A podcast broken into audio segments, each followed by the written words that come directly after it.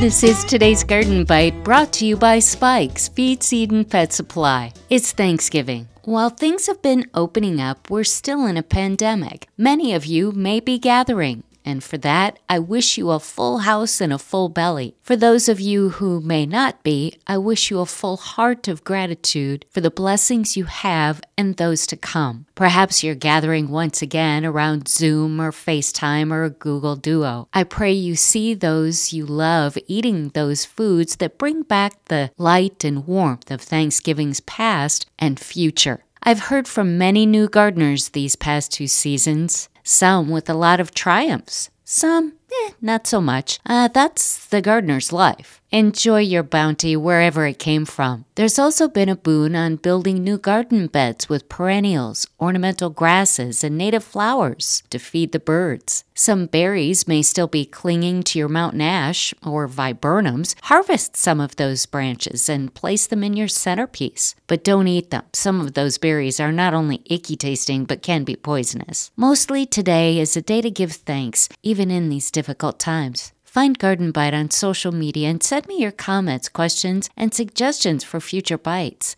Share photos on my Facebook page of your bounty. Our lives may continue to feel in flux, on hold, or maybe there's been illness. Reach out to each other, offer help if you can, and if you need help, ask. God bless you all, and know that I'm thankful for you. From pets to poultry, horses to turf, wildlife to livestock, you can be sure Spikes and Hool's Feed, Seed, and Pet Supply has it. Blending their own feeds, sourced locally, you know you're getting superior quality. Six locations and shipping available. Go to spikesfeed.com. That's today's Garden Bite. I'm Terry Knight.